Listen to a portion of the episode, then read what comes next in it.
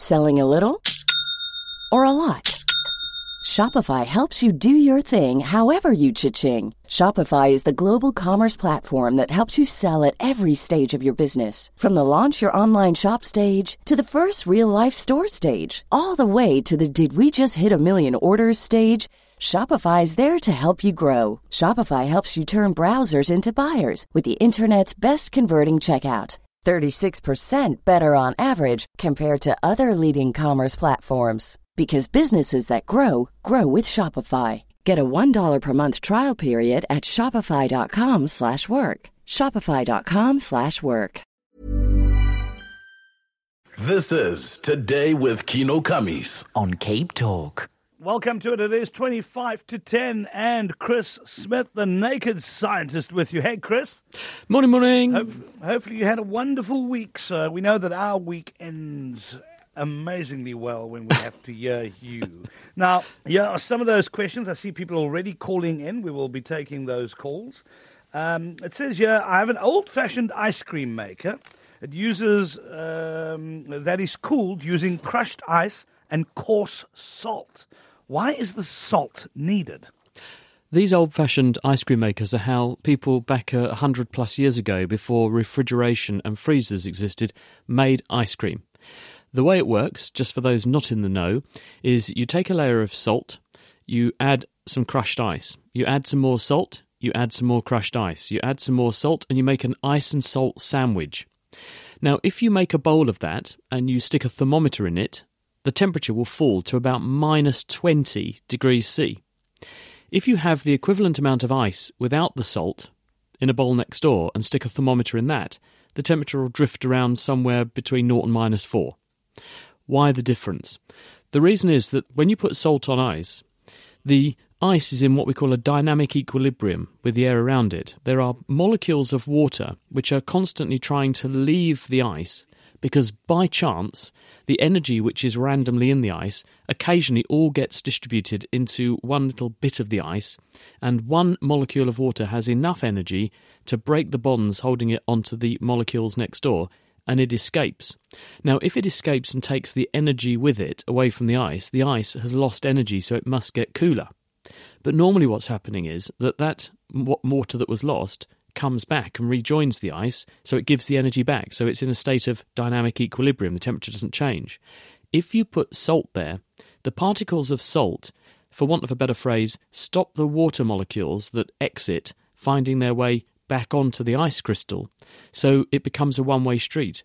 Energy is lost and not given back. So the temperature goes a lot lower. And that's why it gets to about minus 20 degrees C. And you'll end up with liquid water, but at minus 20. And by driving the equilibrium in favour of that lowering of temperature, you get within the regime you need to actually freeze your ice cream and make delicious ice cream. Fascinating stuff. Now, uh, Paul in Durbanville, good morning, sir. Yeah, hi. Um, the force of gravity and the force of magnetism, are they the same or are they similar? And if they are, then can we manufacture a large enough electromagnet on the planet's surface to affect the moon's orbit? oh, wow. uh, hi, Paul.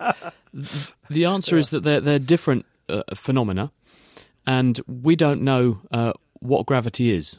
We have an idea as to how it works, and we know that it's in some way intrinsically bound up with mass. So, if you have a massive object, then it distorts Einstein's notion of space time, the fabric of space, in such a way that things are attracted to you. But exactly why that happens, and the key question also why is gravity such a weak force? In other words, gravity occurs over enormously long distance, but it falls off very rapidly. It obeys an inverse square law.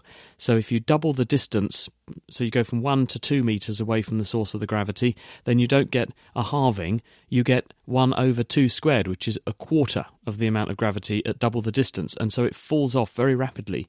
And we, we don't understand why gravity works like that, but if gravity wasn't weak like that, the universe wouldn't work. Magnetism is not the same thing.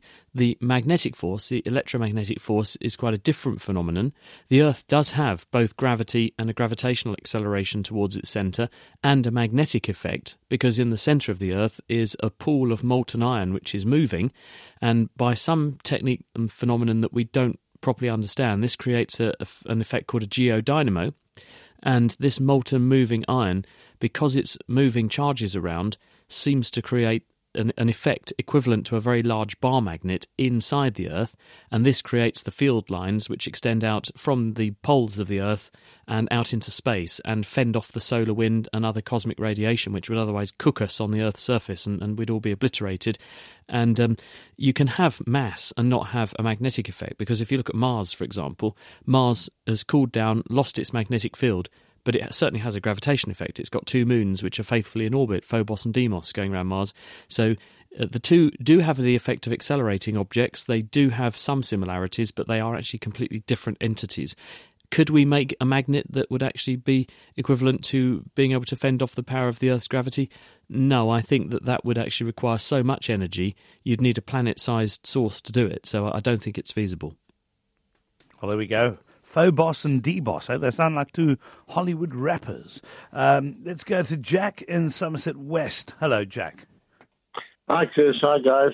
Uh, something that's always puzzled me. Um, we look at stars and we say, all right, those stars are 100 light years away or a million light years away.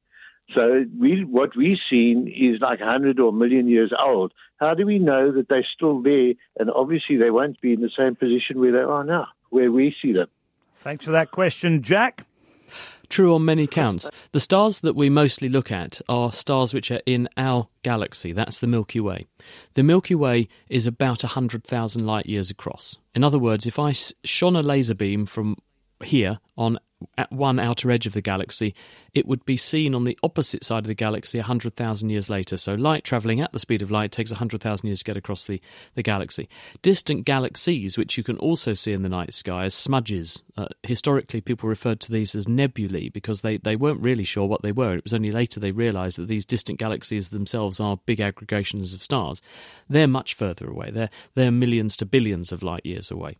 So, the, the universe is truly enormous when we're looking at this distant starlight, you're quite right, though. Some of those stars, they're not going to be there anymore because the time it has taken the light to get from those distant stars across this vast distance to reach us so we can see it, the star that made that light may not exist anymore by the time the light gets to us.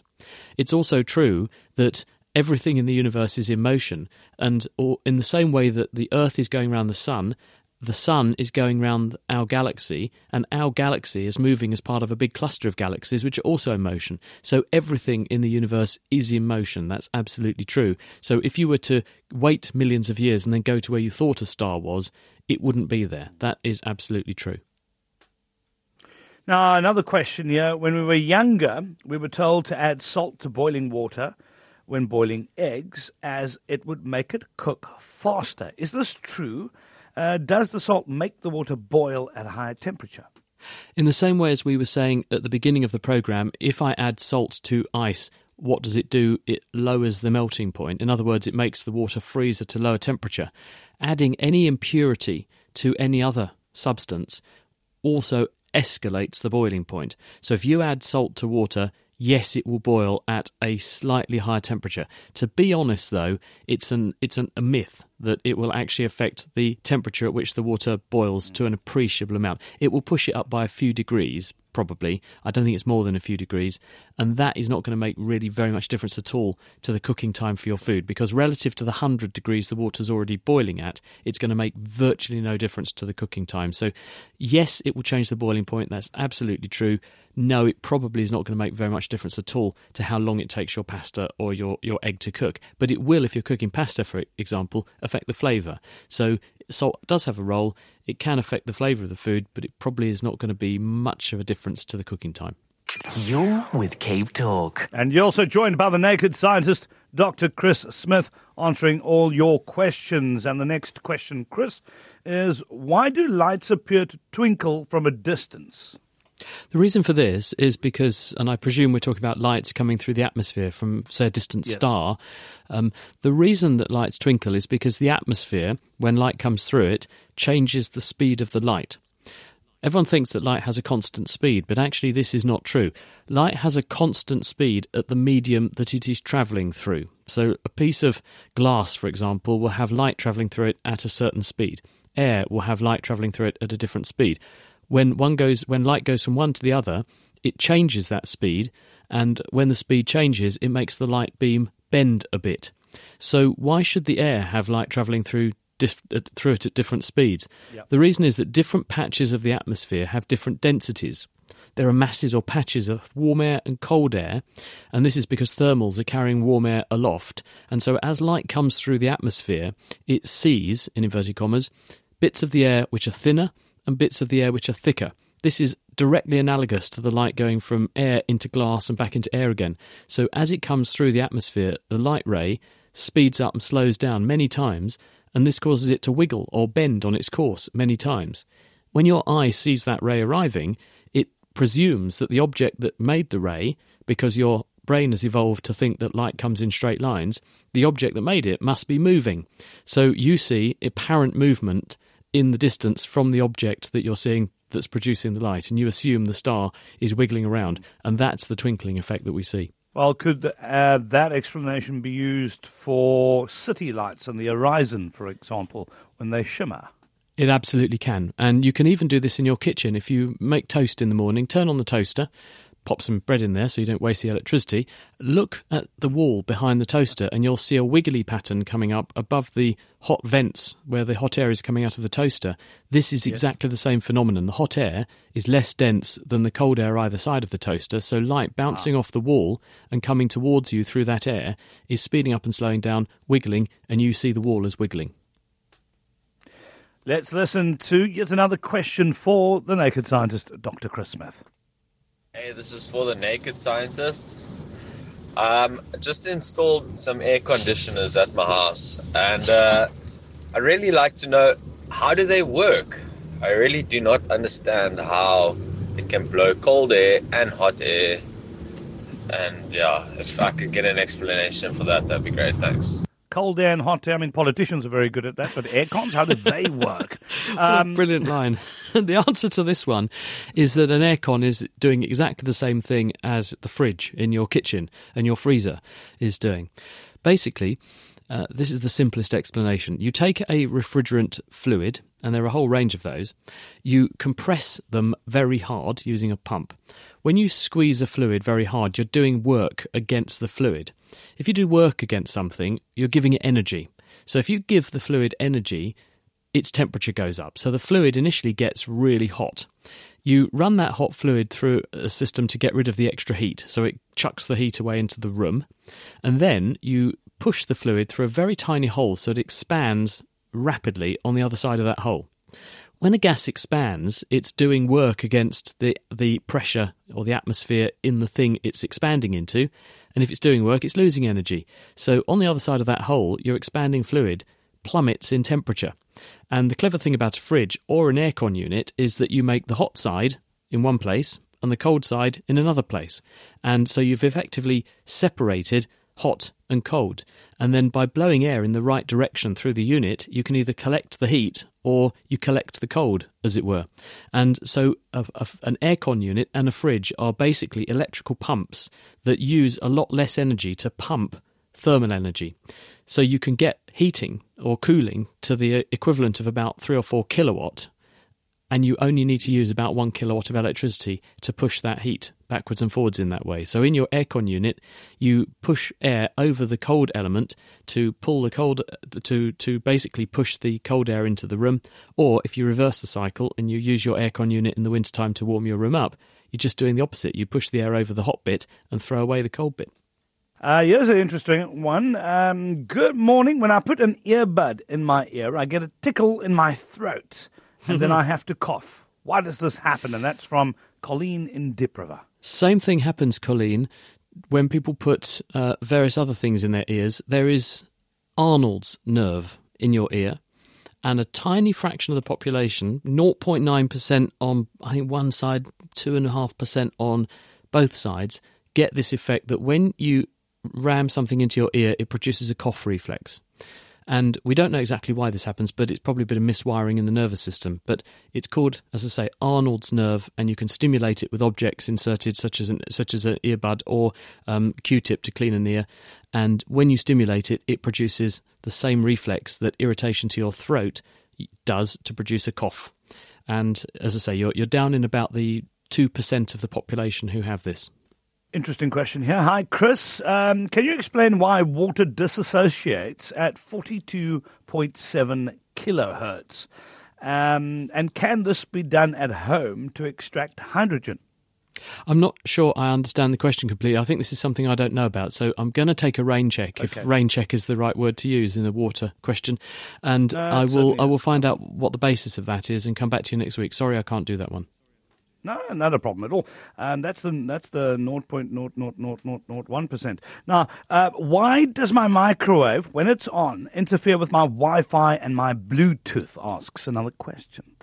The reason for this is that the frequency at which a microwave works is about 2.45 gigahertz. In other words, it's producing 2.45 billion light waves a second. This is the same frequency of microwaves that is used by household Wi Fi, for example. Now, a microwave oven should be screened so that the box, the metal box, contains and soaks up all the microwaves. There should not be appreciable leakage from your microwave oven into your room. They're supposed to screen the microwaves out. If that is happening, I'd get your microwave checked because that sounds a bit dodgy to me. But it's possible that your Wi Fi router signal is a bit weak. In other words, you might have a, a dead spot where, where you're trying to receive the signal, and that when you turn your microwave oven on, even a tiny amount of microwave leakage from the oven is enough to overwhelm the signal from the router at that particular position. That could be what it is. But basically, because the two are using the same regime, the same frequency of radiation to send signals, it's a bit like you trying to listen to uh, Cape Talk on headphones and then going to a nightclub. The music that's being played is so loud, using all the same frequencies, that it overwhelms the speech and you can't understand. And then, uh, well, I mean, the other thing is you could also remove the, the router out of the microwave. Uh, yeah, I hadn't thought of Um, that. That's a very good point. I, sh- why I should have said, why are you using your Wi-Fi in your microwave? And then another one for you, Chris. How do you remagnetize the magnets in a bathroom cabinet door? Oh, I think I'd just go and buy new magnets. To be honest, magnets Yeah. do do demagnetize with time because every time you open and close the door, you give the metal a bit of a shock, and when you give the metal a bit of a shock, you can knock off kilter the alignment of all of these little dipoles. Because if you zoomed in with a really powerful microscope on a piece of iron which has been magnetized, you would see that the atoms have what we call a spin state. This is where the you can think of this in a very simplified way as the electrons are all whizzing round the atom, all in lockstep in one direction. And when we magnetize something, instead of the directions all being random through the piece of material, they all line up, all these dipoles line up, and that produces the magnetic field.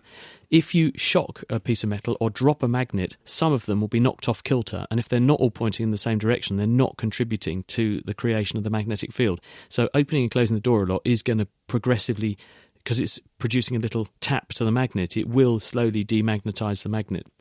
Very difficult to remagnetize that in situ to an appreciable degree. I would suggest getting either a new bathroom cabinet or a new magnet. A a lot less effort. Um, and then, Chris, can you please tell us the progress on the possibility of a photon engine for space travel? I think what they're referring to is that because light has momentum, you can give things a push with light. And there is something called the uh, Yarkovsky O'Keefe Radzievsky Paddack effect, or YORP for short. And this is where, when light falls on, for instance, a large asteroid, it can push the asteroid along. And we have pretty good evidence, for example, that the Yorp effect accounted for why asteroids got dislodged from the asteroid belt between Mars and Jupiter, and one of them came and hit the Earth and wiped out the dinosaurs. So we know that light, because it has momentum, when it hits a surface, can give things a push. And people are using solar sail technology, where you put a, a big reflective surface up in space and you capture a lot of light. And as the photons of light hit it, they deposit their momentum, their energy, and that gives your object a push along. But whether or not you could actually accelerate uh, a, a spacecraft in this way, Mm, I don't think that that's going to work, and we're, we're certainly still in the in the in the realms of needing to actually accelerate physical particles. We've got smart engines, uh, ion drive engines, for example, which accelerate electrically charged ions. Xenon, as a big heavy ion, is usually used, and there was a Yes. rocket called SMART-1 that did this, but I don't think anyone's doing it with light yet. Okay, now this one reads Apologies up front. Um, but why is it that without some form of preview, uh, we don't find our own flatulence to be as offensive as those of others? Does your nose know? I think there's two aspects to this. One is that we are, or we have evolved to be repelled by things that might harm our health, and a really nasty smell could be a signal of things that could infect you with really rotten things and could make you unwell. So you're therefore repelled by those sorts of smells. If you make the smell, automatically you know that it's you can't infect yourself with something you haven't already got, therefore it's not going to be a threat to you.